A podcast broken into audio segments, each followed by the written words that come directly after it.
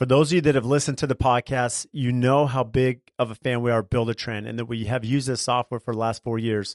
And many of the guests that we brought on the podcast are also Buildertrend users. And in this day and age, with as busy as all of us are in construction, as complicated as it is with escalation pricing, lead times, tracking, organization, all of us need a good project management software to help simplify and organize our business.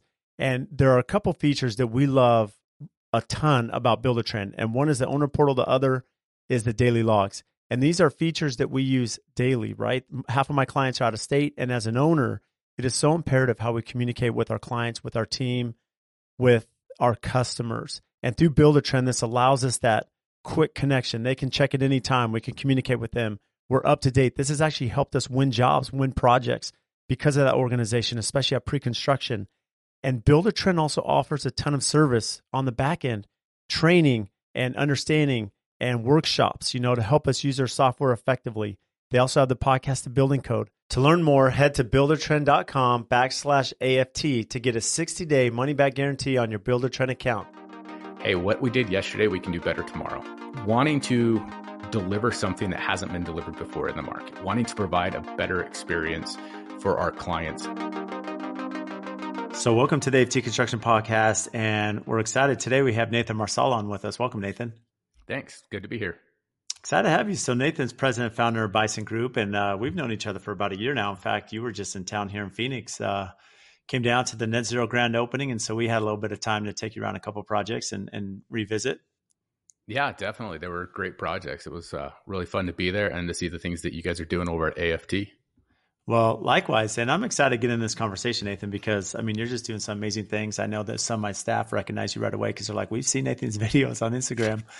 He's been spending a lot of time on, on Instagram and just building the, you know, the portfolio you have. So let me ask you this. How can builders stop allowing ourselves to be viewed as a commodity? That's a great question.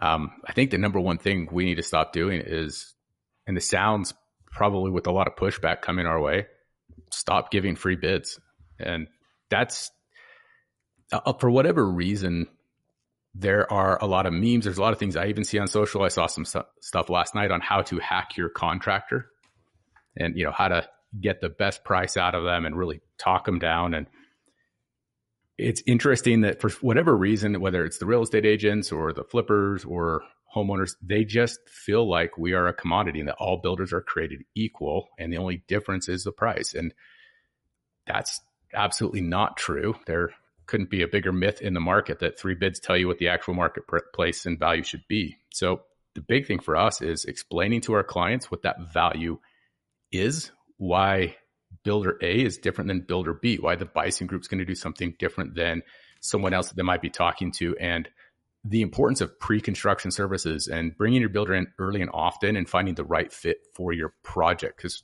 we're not created equal and the customer service experience is different. The systems that we use are different. The trades we might both have framers but you know one's going to frame to a different level of craftsmanship and quality than another.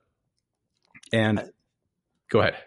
No it's interesting if i interrupt you there nathan because I, I, was making some notes and i want to come back to the free bids and um, bringing your builder in. I think there's a lot of content there we can discuss but you brought something up that triggered especially early in my career and you talked about you know flippers and investors and it's a little bit of a sensitive subject. And the reason I say that is because, um, in my experience, and this isn't for all, so if we have any flippers or investors mm-hmm. listening, uh, but but in my experience, predominantly, there's no doubt that that clientele views builders as a commodity, right? They essentially, um, I'm trying to think how to say this in, in a way that's not offensive, but but essentially, you're not really a partner in the project. I mean, they're, they're going to demand a lot from you. Um, they're they're going to drive you. And what's really tough is it's all about numbers, right? It's you know, yep. quality, brand, reputation. None of that typically plays a role. And and I say typically because for for the meat of this, I mean, you may have some really high end projects at a high level that that they're looking to have a builder because of the name and they're going to build to a different clientele. But the majority of investors flippers, that's not the case, and it, it can be really tough. And I've I've had some you know, fortunately seen some red flags in the past, especially early on when you're trying to get business and some investors reach out and some of their terms were just insane, right? That they demanded. I'm like, if you want me to build at this time frame and this cost, why don't I just do it myself and then I make the upside? You know what I mean? Yep. No, absolutely. And that's that's a big part of it. And I mean, even even some of the DIY type of uh, things have really made it seem like building is a very simple, easy, uncomplicated task that anybody can do. It's been popular on TV shows. It's been popular uh, on the on the social of look at my DIY project. And there's nothing wrong with DIY. I think it's different depending on the complexity and the project you get into. We both work in uh, commercial and custom residential spaces, and there's nothing simple or uncomplex about all of those. And every project's different. Everything's always changing. So for us, the big thing that we're trying to do, either with social media, um, with talking with our architects, with our design teams that we like to work with, is educating them as well as our client base on here's why a builder is important and valuable and why we are not a commodity and that we're not all created equal. There are a lot of great quality builders out there, and there's a lot that just they're a means to an end for other people, and that's fine. That's what they want to build their business model on. And but that's not our market and that's not what we work towards. So we want to explain to clients why a builder is important, why they're valuable, and why they should be basing their decisions on something other than just what the bottom line cost is. Well, it's interesting because it's one thing, you know, for you and I, builder, and we can say, you know, there's nothing more expensive than a cheap bid, and we understand uh, really the difficulty and challenges of our job and career and what we manage. The other thing is education. You mentioned this. We have to educate the client. They have to understand I know that specifically on your channel, um, on your social media, you've been really big just explaining something as simple as bid and estimate, right? Yeah. That clients don't understand. So walk through kind of the purpose of that. I'm sure maybe there's some history there, but I know this is a topic that many clients may not fully understand as well. Yeah, no, absolutely. There's a lot of terminology that gets thrown around and people hear the words and they think they know and understand the words, but they really do mean various different things and it's important for us as a builder to make sure we at least clarify with our client what the terms mean and what their understanding is. And so that's the whole purpose of our whiteboard Wednesdays that we've been kind of throwing out there on our Instagram. And you know, the bid versus the estimate, one is a much harder number. It's firm, it's concrete. We know all the details. And you know, the bid is it's a hundred dollars. It's not 99, it's not 101. It's a hundred dollars. That's what the bid says. An estimate, you gotta look at that more as a budget. It's going to be we think and we hope pretty darn close to 100, but it could be 101, 102, and it could be 98, and it could be 97. But on the on the budget side, you know, the overage kind of like on a cost plus model goes more toward the client, and the savings goes towards the client as well. And a straight up bid when you know all the details and it's a hard firm number bid bid, there's a there's a risk that both parties take, right? The contractor says, I'm going to do it for 100 bucks no matter what, even if it costs them 120. But if it cost them 70, that client just paid an extra 30. And you know, helping clients understand the difference between a bid, a budget, you know, that estimate and what that means when they're looking at a proposal is night and day. Because some guys will put that out there and say it was a budget or it was an estimate. And they never explain the difference between their client, between a bid and an estimate. And then the client feels like they got burned. And then our whole industry gets a bad rap because, you know, somebody didn't want to take the time to explain a definition. So, with that definition, I mean, especially as you broke that down, Nathan, uh, which I feel is really clear, you know, how do you differentiate that, or, or, or maybe I say it this way: At what stage of the process are you communicating this with your clients, whether commercial, residential, to fully understand, you know, the difference of estimate and budget when they're going to be given either, you know, and how that plays into the overall success and costing of the job? Day one, yeah, we we have a meeting tomorrow afternoon with a potential new client, right? Design team asked if we'd be interested in it. We said, sure, we'll come take a look, but they asked for a bid and we said, that's not how we operate. You know, number one, these are the minimum requirements of our project. You have to have a design team, you have to have drawings and documents, and we have to meet you, we have to walk with you, we have to explain our process. We explained it to them in writing, and we need to get a feel for the project, make sure it's a good fit all the way around, personalities, and discuss budgets first and that then we can go into pre-construction and talk about pre-construction agreements and how that works. So we'll spend some time with a future client right up front, but we explain everything to them. Uh, typically, we just ran out of our little booklets, but we have a spiral bound booklet that we've had printed up that we give to every client. It talks about our system and our process, uh, all the way down to these are the hours of communication that are acceptable to us. I mean, you're going to text me at nine o'clock on a Friday night. Happens all the time with just about every client. It's unavoidable. Please don't expect a response till Monday morning unless, you know, there's a broken pipe and the water's coming in. Like we have a life too. Um, but like all of that and the process and the steps of where your budgets, you know, we're going to give you a minimum of three line item full breakdown budgets during the course of pre-construction. We're going to give you your conceptual upfront ROM. It's broken down by line item. Then we're going to get to a preliminary budget, and then we're going to get to the project budget. And those evolve as the drawings and the details evolve. And that's all explained. There's samples of all of these for our clients day one. And that's something that, you know, why we can't be viewed as a commodity, because that's not something every builder in our market does. So let me ask you this: When you say that document for the hours of communication, that, walk us through that. I think this is something that you know I've I've tried to do in the sales process, but again, people forget. People are busy; they're in their careers, right? So they're going to ping my people all different hours. I have a tendency to do that. I, have been reprimanded. I need to be careful and be you know that work life balance for my people. Um, how are you communicating this with the client in the sales process? What's that document look like? You know, you mentioned that unless emergency, but how do you define that? Uh, well, I probably need to refine the definition of an emergency because what's an emergency to us and to to uh, other people is can be very very different.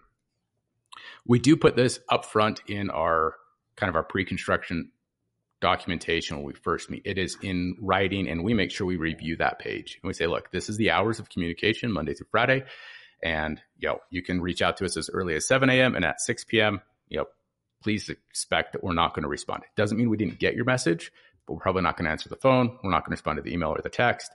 And I mean, I've I've been better at when I do work on the weekends because I have a tendency to do that a lot. Um, now scheduling my emails to go out Monday morning, so I'm not setting the standard. Um, but that's the other thing. If our team or myself respond to that client, we've just changed the precedent now they know that on a Friday night or on a Sunday afternoon, they can get a hold of us and I'm going to respond. Or, you know, Dwayne on my team is going to respond or Anthony might, you know, ping back. I've, we've made it clear to our guys, like, you don't have to respond. It's absolutely not necessary. We do. And the hard part for us is we do a lot of high end commercial tenant improvements. So we have off hours work and communication that is just required because of the nature of the job in an occupied space. And it's hard sometimes to mix those two, but we have to have that conversation. Not only is it in writing, we have the conversation in person with our client. Most of them understand that, look, we understand that your work hours and our work, like, and our work hours are about the same. But when you want to talk about your project, you're at work and we're at home. And, you know, we try to find the times that work. So a lot of times, like our, our weekly meetings with our clients on our residential projects, they're during a lunch hour, they're a late afternoon, or they're an early morning. So it kind of works in and around their work days uh, we ask them to make a little bit of sacrifice on their workday so we can make sure we have time with our family because that that's an easy boundary to cross and i've been guilty of it far too often i've got a, a fantastic wife that has literally grabbed me and pulled me aside and just said no like we're here too and that's been huge and game changer for how we changed our perspective i mean that's where that whole like here's the hours came from it's a lot easier said than done. It's funny you say that because I, I think there's a few times, like yesterday was Sunday, and so I, I, had a couple work calls, and my wife's like, "What's the deal?" You know, and and you know I have to be careful that you know part of us, you know, we we're, we're obsessed with um, our our you know company, with the brand, with everything, and you know it, it's it's our baby, you know per se, and we have to be careful that that that, that those lines aren't crossed, especially with employees and customers, and that we keep some clear definition. I think that's great advice, Nathan. What's interesting is you made a comment earlier. You had talked about that in that bid estimate stage, it's really important for you to meet the client. And the reason I want to focus on that is because in the past, you know, all of us understand that there may be a signature architect we want to work with, commercial, residential. Mm-hmm. And it's not as common, but sometimes the architect is running, you know, essentially a construction manager of the project, maybe and the designer to some aspect. And and they'll reach out to you, Nathan or myself, and say, okay, Brad or Nathan, you know, Bison Group, AFT, we want you guys to bid on this project.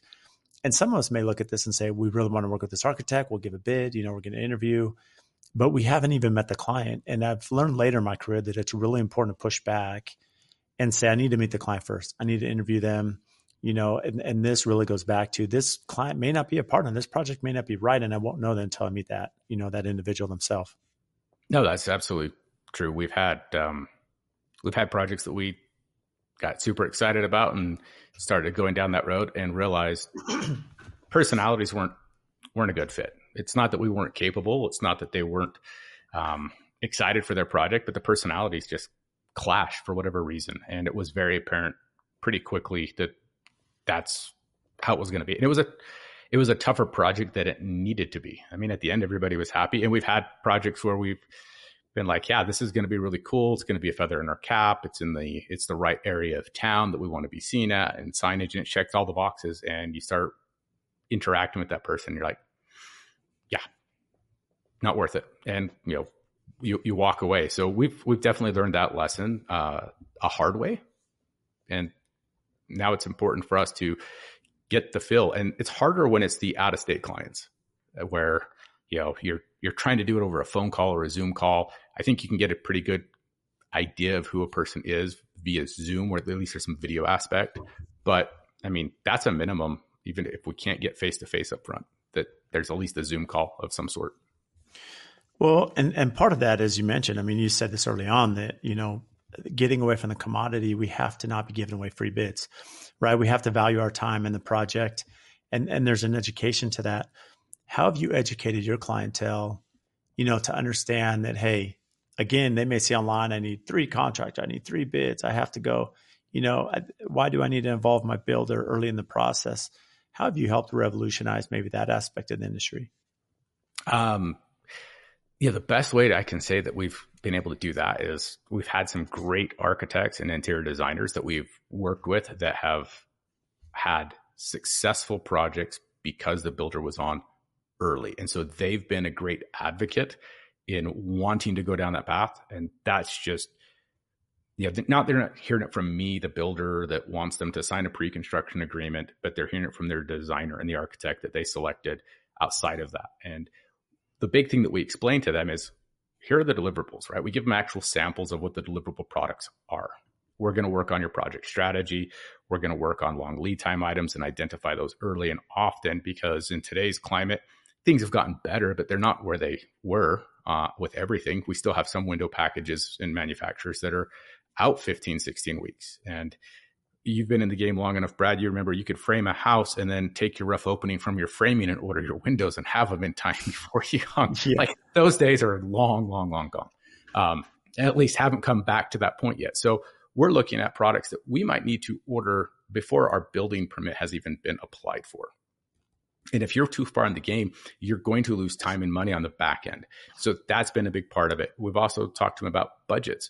You know, we'll go through we use a takeoff software and we quantify everything, even on an early schematic. And we have those conversations. We're in the design meetings. And then we start putting line items like this is the allowance per square foot for tile material. This is the allowance per slab. And this is how many slabs you're roughly going to need. Now, when you're sitting down making design decisions with your architect and interior designer, you know whether you're going over or under your budget pretty quick right off the bat. If you want to spend more, great. If you want to spend less, you, you know how to do that. And then we're here to help through that, through the constructability. We've got a project coming up that's not going to break ground until June, but we have to have percolation tests for the water. We have to plan on where septic's going to go because we're just too far away. There's no sewer tie-ins. Like there are things that we have to do way, way up front before we're ever breaking ground. And they're still doing the drawings. So we explain there's a lot of value there, but then we tell how long it takes to do a bid correctly. Um, you know, to establish a budget and get a solid number and really know everything in the drawings, on average, we're about 70 man hours. And when you pre-construction and attending meetings to really have it dialed in, like, yeah, you can easily hit 100 man hours plus, depending on how long pre-construction is. That's a lot of time to give away for free and not have a project at the end, or for them to decide it's worth going out to bid to multiple other people. And if they do and they want to, that's great. We got compensated for our time and they got a lot of value out of that. But I think that's also why it's very valuable to sit down and meet with your client up front and explain the process and the benefits of when you do pre-construction, you gain a lot more because the project build goes smoother, it goes faster. The you're not sitting and waiting for materials.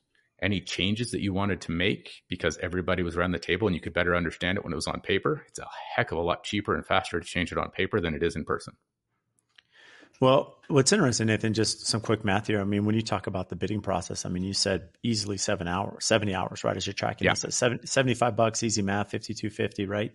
Mm-hmm. 100 dollars an hour if you're paying your people it's you know with burden rates you're around seven grand I mean, that's a that's a legitimate cost you know five to seven grand if you're doing this across the board you know on many projects i mean this can be extremely costly and i've seen kind of some small operators let's think about some of our trade partners you know same as them you know they they have to take time from actually being in the field and installing to do bids. They have to take time from the actual install to meet with clients and go through scope and schematics.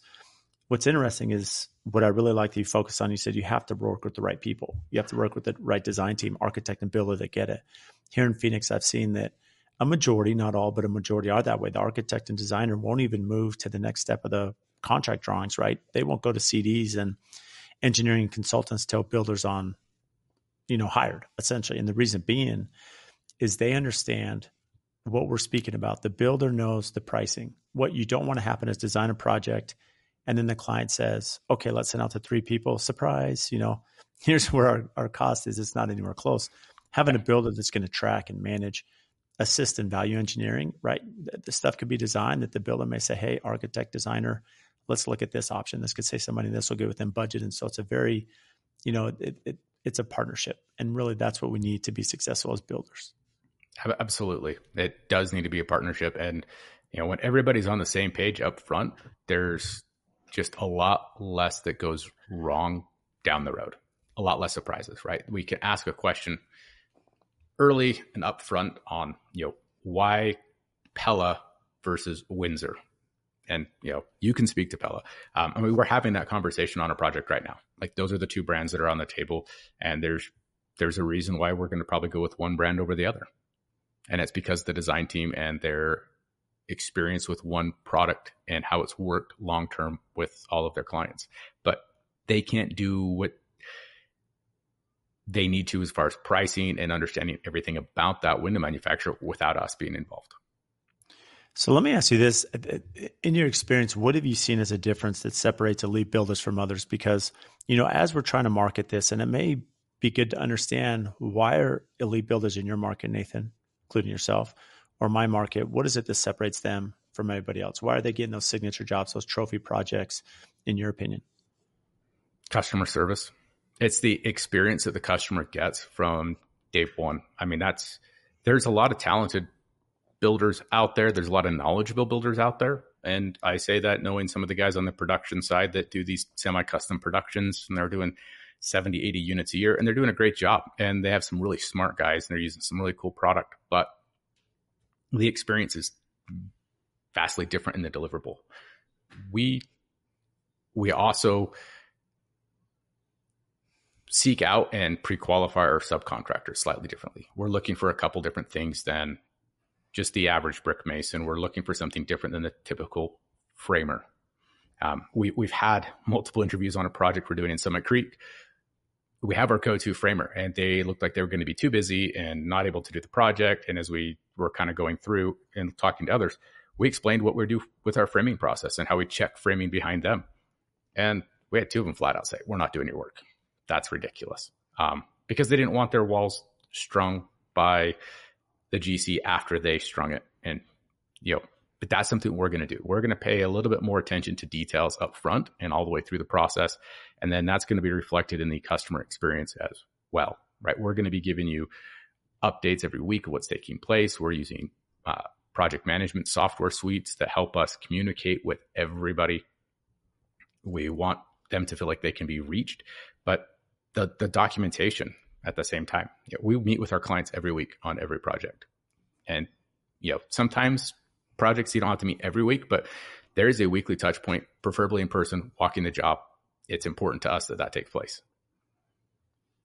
So I was making some notes as you were walking through this about, you know, the leap builders and you mentioned relationship with subcontractors. I think that's really powerful, right? The the talent, qualification, skill set of your trade partners, subcontractors, relationship with your suppliers is definitely going to set you apart it was interesting, and you mentioned, you know, the documentation, right? The customer experience, which is mm-hmm. huge, mm-hmm. right? The customer mapping, and then of course the systems. I was speaking to an architect as well, one of those premier architects in town, and asked him this question. you know, in his experience, because he's been working here a long time and worked on some amazing projects. And in addition to what you mentioned, Nathan, one thing he said, he said, the superintendent. And he said, you know, when I'm working with these really high end elite builders, you know, their super their superintendents, their personnel are just unmatched, right? Like you go in the field and as an architect, they're thinking framing at, at, as they're laying out, you know, survey points, you know, for undergrounds. Like they're so far ahead. They're they're scheduling sophistication, knowledge of how to read plans. And he said that's really what gives credibility, you know, and with everything else is seeing just that ability, you know, for the superintendent. And so we have to look internally, okay, well, are do I have the personnel? Do I have the training? Do I have the resources, the systems in place for them, you know, to be successful, to to get these signature projects that I'm chasing after? Yeah, no, I think he's spot on. Uh, the people on your team internally, and outside of just the trades, make a huge difference. And I mean, here's an example. I have our senior superintendent, Dwayne. I mean, he's boy, I hope he sticks around for a lot longer, but he's 67. He's probably getting ready to retire. And it's actually been on my mind. Like, I have to think about, you know, he's going to hang it up soon. And, yeah, who's going to be filling that spot? And that really weighs heavily on me. I mean, this is a guy that's been in the game and been building quality projects since the mid 70s. And the, I mean, he's probably forgotten more than I'll ever learn on on certain aspects of construction. But he's an invaluable resource. And there's guys that don't like working with him on our jobs because if he's tough, him, he's tough. he's not going to let you get away with it. And like, well, he makes us do it right. And it's like, well, then what are you doing on somebody else's project if you're not doing it right? Um, but you know, we have a we have great people that uh, really they like to learn, and I mean that's part of our thing. Like we have a, an internal bonus structure, and half of your bonus is based on education and learning. Did you learn and train this year? How did you get better? I mean that there's a lot on that on me too on making sure that I'm identifying areas that people need to train in, and that's a year end question that we ask all of our team. What is one skill or piece of knowledge that you want to learn in the coming year. And then, you know, once we have that, it's like, you know, Anthony tells me what he wants to learn, what that skill and piece of knowledge is he's focused on for 2023. Now I know as not just his, his boss and employer, but as, you know, friend, if you will, how to guide and steer him and like what modules, you know, whether it's on MT Copeland or LinkedIn Learning, or if there's a seminar I can send him to. Like there are things like that that I can help him grow and advance in the areas that he's actually um, interested in, as well as areas that he might be lacking and needs to step up and improve. So with the um, the continuing education, which I know you're big on, I mean that's a big part of your company and growth and for your personnel. Um, where did the idea come from? And again, this is essentially not continuing continuing education internally, but externally. You mentioned the Whiteboard Wednesdays, which you do, which I think is a great tagline. You know, just where that came from, why it it's been instituted, and you know how that's benefited. You know, with your social media presence. Yeah, um, it came about because I was struggling to figure out what to post. to be honest, it was like um, eh, you've probably. I mean, I don't know if you feel like this because you've got Project Blow Your Mind and Iconic Net Zero. You've got all these phenomenal projects out there, but I feel like as I'm, we're walking projects, I'm like, gosh, nobody wants to see what we have to share because projects have these weird lulls and there's so much weird stuff going mm-hmm. on. You're like, this isn't cool and it's in- and it's not interesting. But that's that's my perspective because I'm in and around it all day, and that probably isn't true for others. But then I kind of realized, well, what would I want people to know about construction? Like, what do I think it's important for a client to understand? Because we sit in these owner meetings, and the architect's like, yeah, cool, I'll, I'll send out that ASI, and the clients kind of looking at you like, what's an ASI? Like I, you know, they don't understand the acronym or, you know, a, a, you know, oh, that was on PRO oh one. Oh, well, what's PRO oh one? Like some of these things get lost on either a sub or a, a client. And we just figured, look, let's just put that out there. Let's make sure everybody knows what the terminology is, help other people learn and grow. We've got a young man on our team that he's very, very green. He's very, very new. And part of it comes with the mindset of I want people to be interested in becoming a builder and going into the trades. And one way we can do that is to help put the vernacular out there and demystify what building actually is and the parts and pieces that make it up.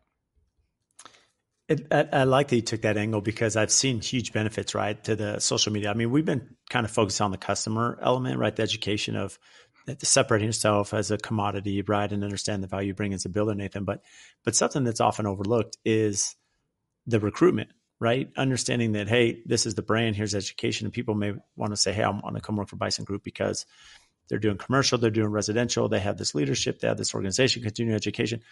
All these things, these resources that you're offering, again, these are perks, right, to people that are looking for employment. And, you know, for you may help just coming into the trades, which is something we need right now.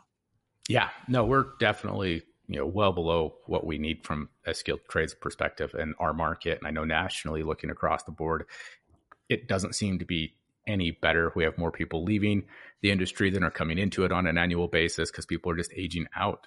I mean i look at some of the guys that we worked with and i've had relationships and have been on job sites with for 20 years now. And i'm still like the kid. I'm still the young guy and i'm i'm not that young anymore.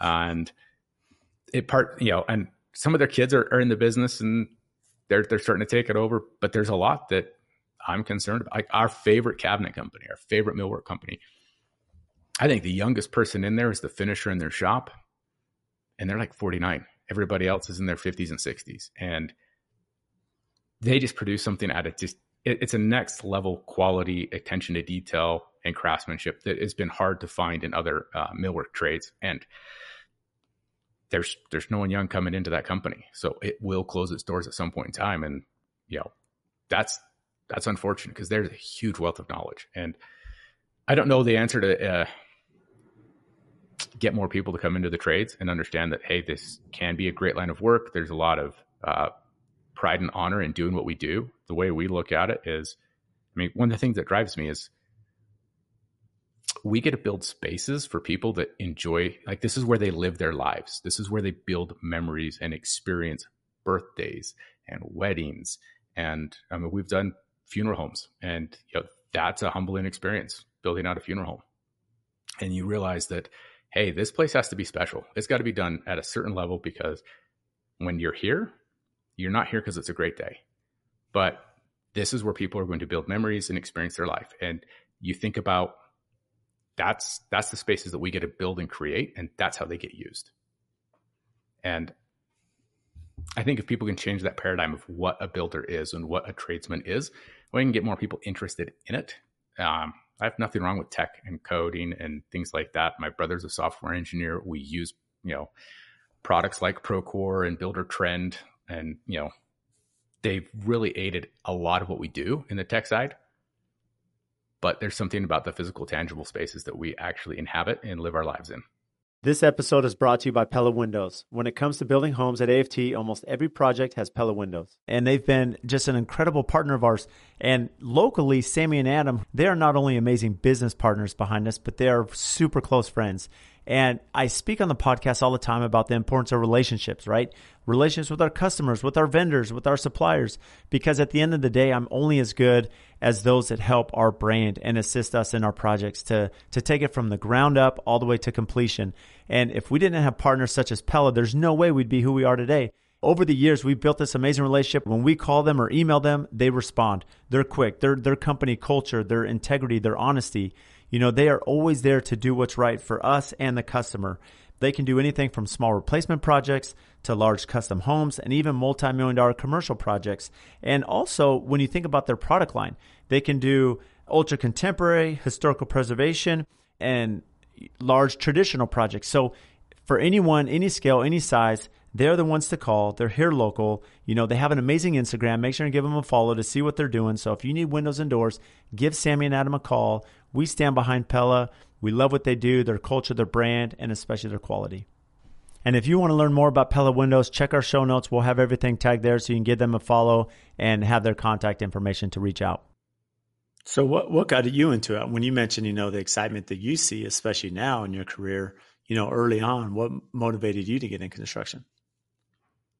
It's in my DNA. You know, my dad's a builder. Uh, I grew up on job sites. There's photos of me walking around with homemade tool belts at three years old, carrying Senco nailers.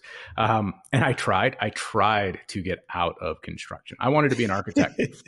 um, I tried to go to school for architecture and it didn't work. It did just, I couldn't sit still long enough. I needed to be out there doing something. But I mean, I've always, I've always had a hammer in my hand and a tool belt on my, on my hip. Um, I studied other things in college. I've been fascinated about other subjects. And for whatever reason, every time I tried to leave this industry, it never let me go. It always dragged me back in. Even like, you know, night and weekends during college, I would literally drive off to go back and do, you know, a basement for the weekend to make extra cash. And that's, that's just the way, uh, I guess I'm wired. And, but it's always been fun because I saw that with my, with my dad, right? He was driving around like, oh yeah, we built this and we, we did that over there. Um, but then realizing, yeah, but this is like where people live their lives. This is where they experience the good, the bad, the ugly. Um, and it, there's something kind of neat and poetic about we create spaces that people enjoy. It's something that they envisioned in their mind, especially like the custom luxury homes, right? This is like Project Blow Your Mind, for example, that we walked. That's somebody's ultimate vision. And you guys get to turn that vision and that idea into a three dimensional reality that's going to be experienced by many generations. Why wouldn't you want to be in construction? Yeah, I love that. It's interesting you say it gets to be experienced, right? And so you think about some of the, you know, the happiness and memories that are built, right, in, in these homes and projects that we work on. For you doing commercial residential, have you ever seen uh, the, the, focus change internally, maybe where that pendulum goes, right? Am I focused on commercial, residential? Has that changed over the years? You know, primarily the, you know, why the continuation of focus on both?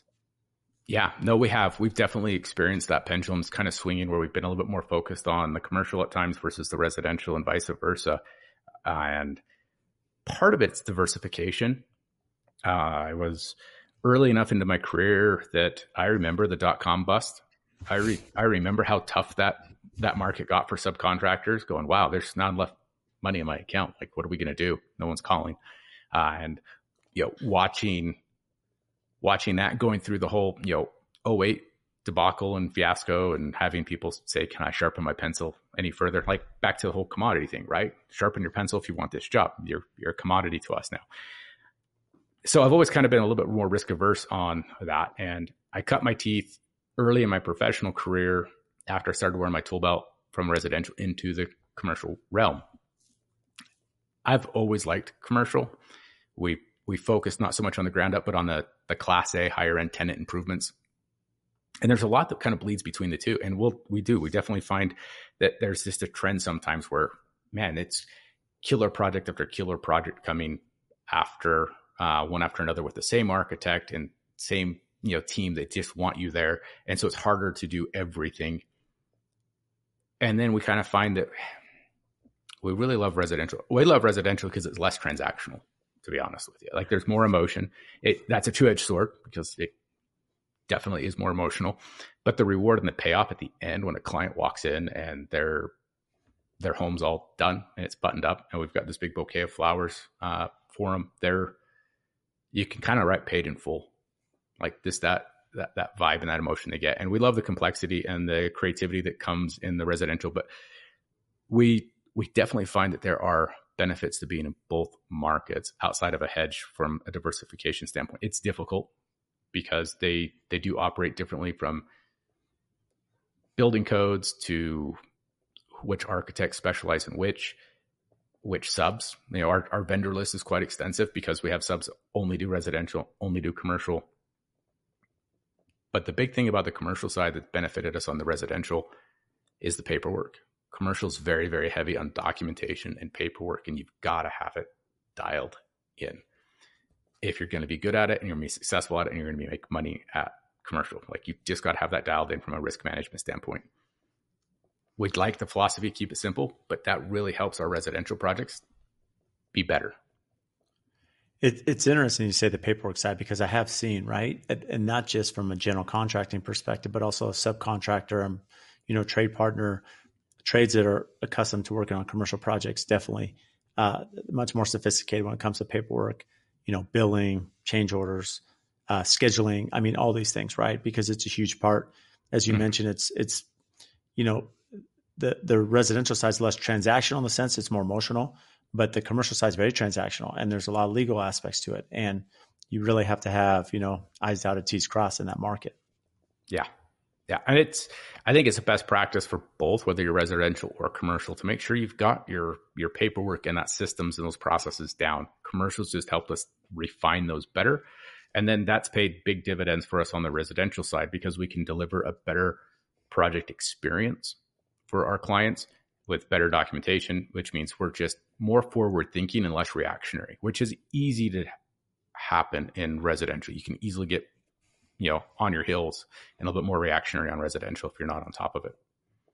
So I know you're a big watch guy. Like what intrigues you about watches? Everything. That's a that's a long conversation. but um what I love about watches and when I I'll qualify that by mechanical watches, right? They're manual wound or automatic. There is an art and a craftsmanship to a well built watch. And you know that's not your Casios, and I'm sure I'll get flack for for saying that. But uh, um, the thing about watches, and they've always like intrigued me from the sense of they're not a commodity. You can find the commodities that are watches, but then there's watches that people will pay ridiculous amounts of money. There, there's a there's a watch that comes out from Patek every year, and its retail price is 2.2 million. It's got 20 complications. It is completely mechanical. There's no batteries. It'll go 100 years as long as you just service it.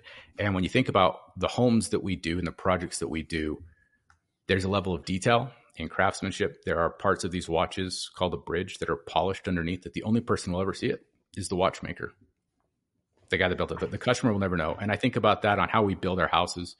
You know, the things that get buried in the walls still should be neat and tidy. You know, we we're not a fan of debris in the walls and then closing them up. Like, no, they should be clean, neat, tidy. The wiring behind the wall should be neat and tight. It's, it's an attention to detail to every little aspect. So there's a, it's just this merge of art and craftsmanship and you know innovation and technology and for whatever reason they've just spoken to me i love collecting them i love reading about them and learning about them and i see a lot of parallels between you know these watches and what we do as builders in in crafting something it's interesting because I, I lo- love the watch example and you mentioned almost like that was steve jobs obsession right with you know apple device what does it look like that no one will ever see and essentially mm-hmm. that care of craftsmanship right the bones of it the the quality the attention to detail you mentioned long lasting, right? The art, you know, it, a lot of us can understand the quality in a good,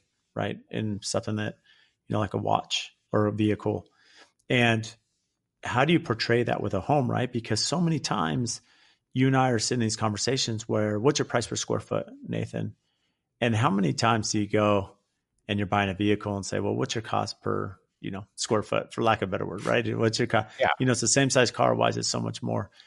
you know, conveying that, educating the public, you know, understanding, and this goes back to, you know, your whiteboard Wednesday and all this content and information you're putting out there so that clients understand that no, it is different, right? The, the qualification of my superintendents, the qualification of my trade partners, that the product that we're delivering, it is different.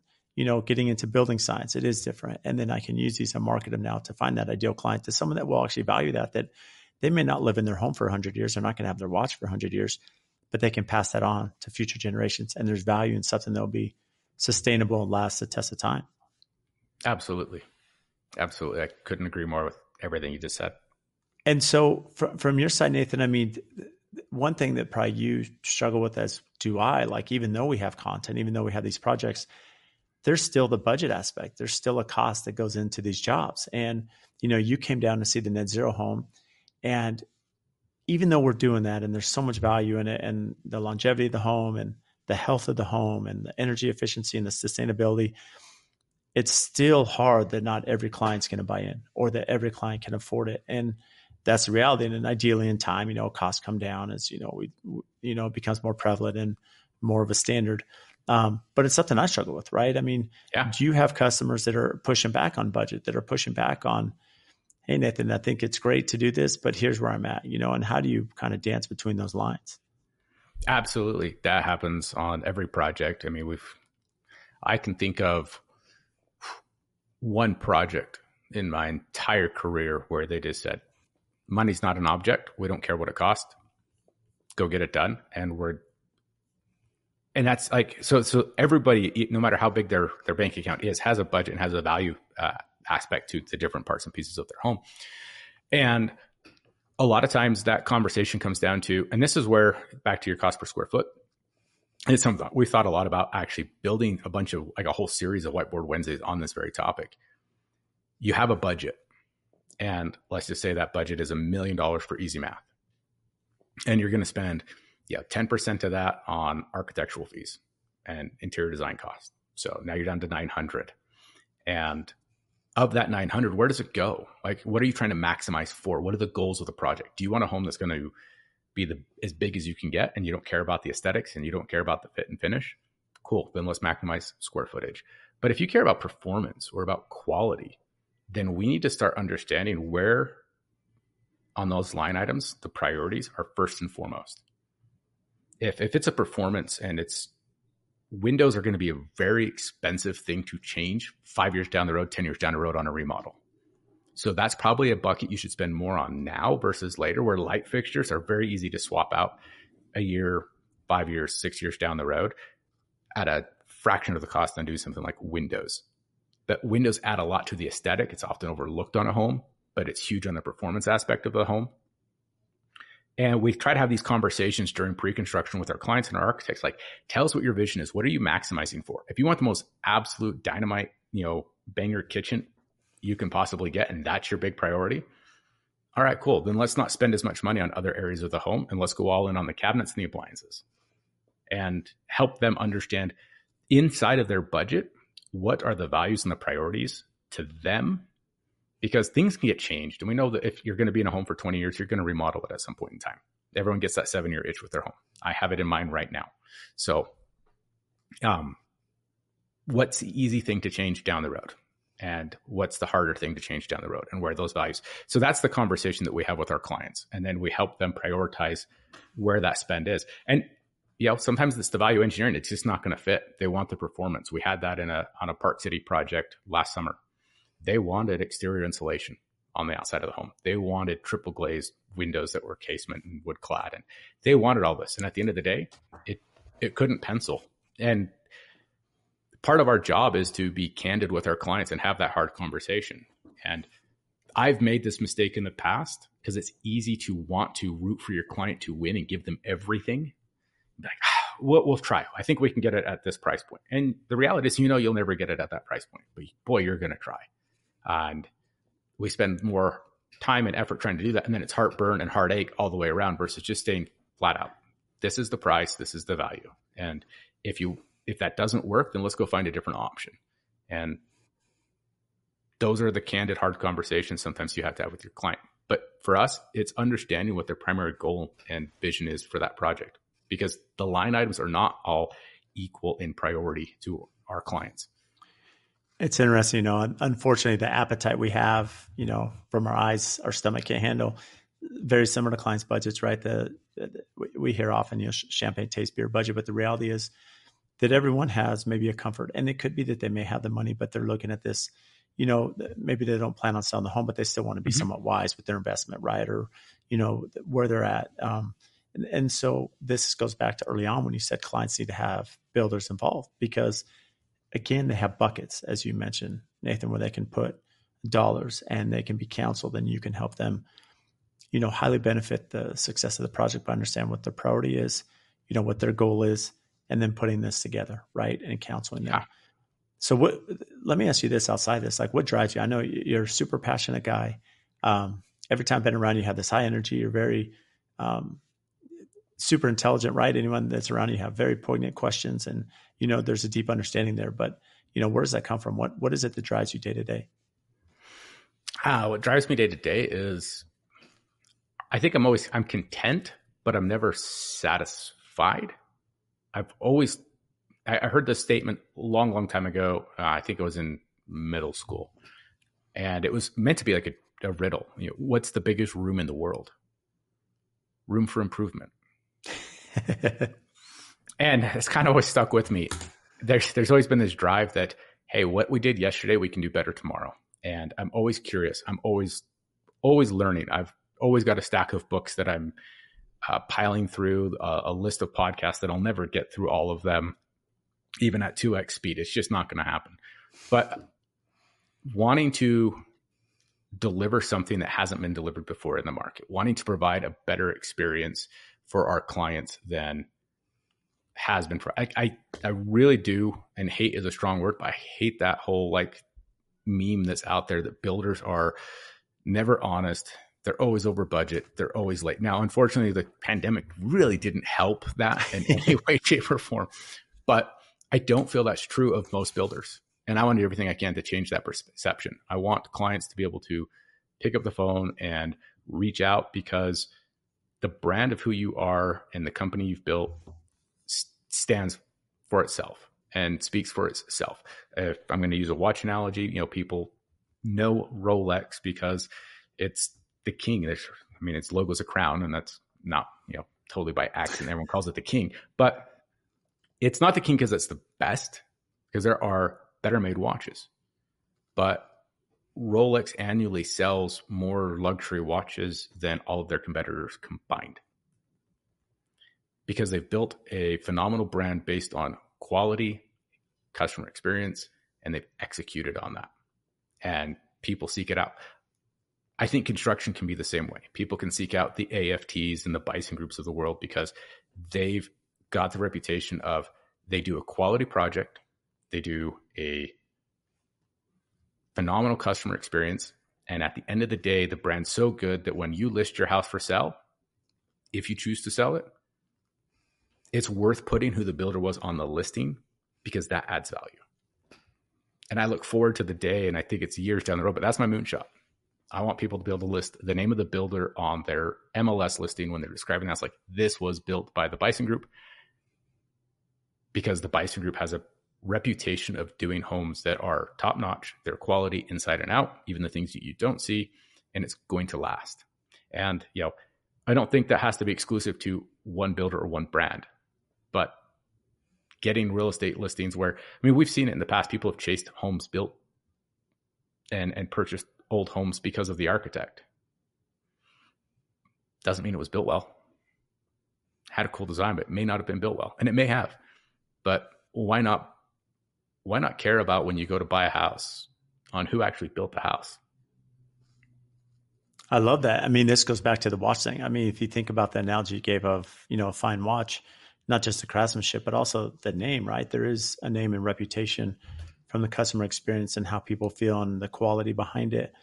You know, so having you on the MLS, you know, essentially is doing that, right? You're you're building a name for the Bison Group, and that's, um, you know, what's attracting people, and essentially one of your goals as a builder. What what are some of your challenges as a builder? I mean, we've talked about some here. You know, what is it that keeps you up at night right now? You know, challenges just as a builder in general, maybe in the business, you know, kind of the direction that you're heading? I think the biggest challenge is the market's always shifting and changing. And, you know, interest rates have gone up and the market's kind of been a little bit flat. And we've definitely seen how that's impacted some of our clients. You know, they've made different decisions because of, you know, the, the economic conditions of the last six months. We know it's not permanent. And, you know, the thing that probably keeps him at night the most is I've got a team, I've got people, they've got families and you know rent to pay and mortgages and things like that. We want to make sure that we're always providing top notch to our, our clients and that we have enough projects and project revenue to continue to grow our team to support this and then to make sure that our our team can grow right training is expensive it's not cheap and it's not free and it's uh, comes out of overhead and profit but to get better we have to keep doing it and that's a big challenge if you know what what's coming in 2023. I don't think it's all bad. You know, it's it's a little different. I think we're, you know, I think most of us will be fine getting through it. It's a bit of a challenge, especially on the production start, and finding solid, skilled trade partners. Because, like I said, we got guys that we can see they're getting older, and you know, as we scale and continue to grow and take on more projects, the you know the tile contractor that we really love to use yeah, they only have so much bandwidth. And if we have too many projects, we don't set them up for success. because you know we got to spread the love a little bit to, uh, other tile contractors that are equally qualified, so our clients all have the same you know at the end quality.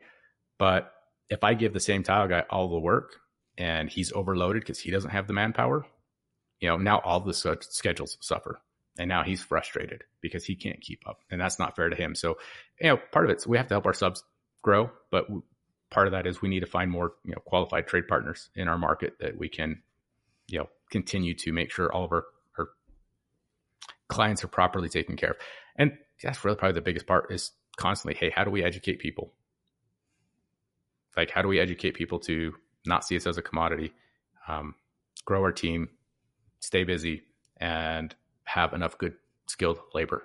Those would be the four big buckets that, if anything, keep me up at night and uh, keep me thinking and trying to find solutions to. Um, working through systems and processes. That's just kind of just part of the game. They're always changing. They're always evolving. They're very fluid. Um, you know, they're written, but they they need to change as times change. So what's interesting is you mentioned early on, you know, you talked about the DIY thing and, you know, HGTV. Um, I shouldn't call them out. I guess I should be careful here, but essentially, I mean, there are TV shows, right, in our industry yeah. that it, essentially there's not given maybe the full context of the story of what things cost or the duration and things that go into it. What's interesting is you had the opportunity to go to construction instruction, right? Mark La Liberté School there in, in, in Denver. And tell us about that experience because you go there and you mentioned, okay, it's one thing to say DIY manage your own house. But then you realize attending there, the challenges in building, the complexities we deal with, things that mm-hmm. can come back and get us in the long run. You know, how was that experience for you? It was a fantastic experience. So we took our entire company out there. We felt it was very, very important after we met uh, Mark La Liberté and, and, heard what he had to say at uh, the Contractors Coalition Summit in Nashville uh, last May. And that was one thing we didn't hesitate to do. We're like, hey guys, this is our big annual training. We're going to fly everybody out. We're all going to stay and we're going to do this. Um, and we need to go back for more because there's there's more modules for us to go do. But at the end of the day, technology's changed. How we build changes. The building codes have changed. Uh, in our market, the residential homes are about to go from the 2015 building code to the 2021 building code and the 2021 energy code. It's going to be a kick in the in the gut to a lot of guys that aren't prepared for that and don't know what's coming. Uh, it's going to impact cost and everything. But you know, we, we're uh, we're in front of that because everything that Mark La Liberté's team's doing at construction instruction is above and beyond the building code, and it's what we should be doing. It's where we should be going. But as we kind of mentioned earlier, not every client's got the budget or the the value mindset that that's that's what matters to them. You know, they want the really cool, you know, Wolf 48 inch range versus an ERV system in their home. Uh, and there, there's you can't say that they're they're right or they're wrong on that. We know where we're at. I think the big thing was um, you look at that, and if you take anybody that was all about the DIY, let's just take the producers from HGTV. I don't think they would uh, do another show if they sat through that course and realized the risk that they take on. The amount of risk that we have in our business from a long term perspective, um, for statutes of, of limitations, for you know building defects, and all of the different things that go in there from an air barrier to a vapor barrier to a weather barrier, um, your HVAC system, your air filtration system, not you have your all your structural. Um, wow, like it'll be, make people's heads spin. In fact, Dwayne, who I mentioned, who's 67, right? He's the guy that no air, houses have to breathe. And I asked our, our, our team, write up what are the top five items you think we should implement like right now, day one, after after this. And I got a multi-page report from Dwayne, and it was basically everything. And here's why. Um, I mean, he was true believer and convert after that. Uh, and and unfortunately, we we can't do every project that way because the budgets don't allow, the the timing doesn't allow, or the architects don't don't want to buy into it. I think the great thing about commercial is we saw it got adopted in commercial about ten years ago on a more building science a- approach. It's a lot more uh, mainstream in the commercial side. So we've been exposed to it. We see that this life cycle is coming, that it's going to be adopted. The building codes will catch up. But that's the thing I don't think everybody understands. And I haven't figured out how to educate everybody on that yet. The risk that we have as builders from building defects and how many things can go wrong and how easily they can go wrong and how easy it is to make a mistake. It, that's just not captured or, or on any Netflix show or cable TV show about doing it yourself or Instagram. Well, and this goes back to ideally, I mean, one of the goals of this podcast, essentially, Nathan, is that help us all write how to run better businesses, whatever that is, and in any industry. But the reality is, whether you're a designer, architect, or builder, we have a ton of risk in this industry. And just building alone, you know, they talk about national averages, builders average like 3%, right? Mm-hmm. And you think about how little that is compared to the risk that we take. And ideally, this is why we should be compensated for bidding, why we should be, um, you know, educating our clientele on what it costs to build a project and to warranty it and to be here to, to take care of it. And, you know, the, as that tail gets longer, you know, how that follows us and essentially educating the client why, you know, why there is the cost there is associated with building. And, and so ideally, you know, hopefully, you know, that's something that we can all continue to do, which I know I've been striving to do. And I know you are, that's hence the reason we met at the coalition summit and, yeah. you know, all the correspondence, you know, since then outside of that, Nathan, I know you're super, um, busy building Bison Group and what you've done commercial residential is pretty outstanding, especially at such a young age. So, what do you do for fun? I, I like to spend time with my family, and you know, we we go on some trips, and you know, the big thing outside of you know that I I'm I love a good round of golf. It's a little cold up here. It's 15 degrees this morning, so definitely shock to the system after being in, in Arizona for a couple days. Uh, Jiu Jitsu is a big part of my life. Um, I like getting on the mats. I like trading. Um, for whatever reason, getting smashed and, and kind of getting beat up on uh, multiple days per week is, I don't know, it, it helps it helps me. Work seems not so tough afterwards. That's amazing. So jujitsu, I mean, when were you always involved in that, or is this something recent? Uh, jiu-jitsu has been something in my life for the last couple years. I, you know, growing up, I was in some combat sports. I did those for, you know, seven, eight years. Um, I've done the Kempo thing. I, I, boxed. So it's not that it hasn't been there, but uh, this was a different realm. Um, my daughter's the one that actually said, Hey, let's go do this. It had been on my mind. It had been something I wanted to do, but it was that it's one more thing that takes time away from the family. And my, you know, the Bison group already does that plenty. And you know, so when she said, let's go do it, it was like, all right, yeah, let's go do this together. And, you know, she's, she's getting ready to move on from jujitsu. She's got other intrigues as a, as a 10 year old would, but yeah, the bug, bug bit. And yeah, you'll find me at open mats on Sunday mornings and, you know, there a few times during the week, just getting after it. Well, now I know we shouldn't be picking on you, right? Especially with the skill set you have. So, uh, outside that, what do you have that's upcoming and exciting, Nathan? Uh, you know, for us, we've got our Wolf Creek Ranch project that breaks ground in June. We're working on pre-construction right now. It is an awesome interior design team, an awesome architect. We're super excited for it. Our client is phenomenal. It's a it's a repeat client. This will be our third project for this client, and Wolf Creek Ranch is a an area outside of Park City that we've been wanting to put uh, put a project up and plant our flag for quite some time. Uh, it's it's a really really unique spot and opportunity for us. So we're super excited, and this is one of those homes that's going to be a hundred year home. You know, it's going to be there for a long time. They they definitely know where they value different aspects of the building science as well as the aesthetic. So um, yeah, like I mean, this has been a long time coming. We snowshoed to the property to pick lot, you know, site location of the home last January, so a year ago, and you know, so pre-construction does not always happen as fast as uh, as everybody thinks it does to get something out of the ground. But you know, it's a it's a really really cool. Um, it's got a lot of challenges on how to build at eight thousand feet and you know, kind of far away from anything close.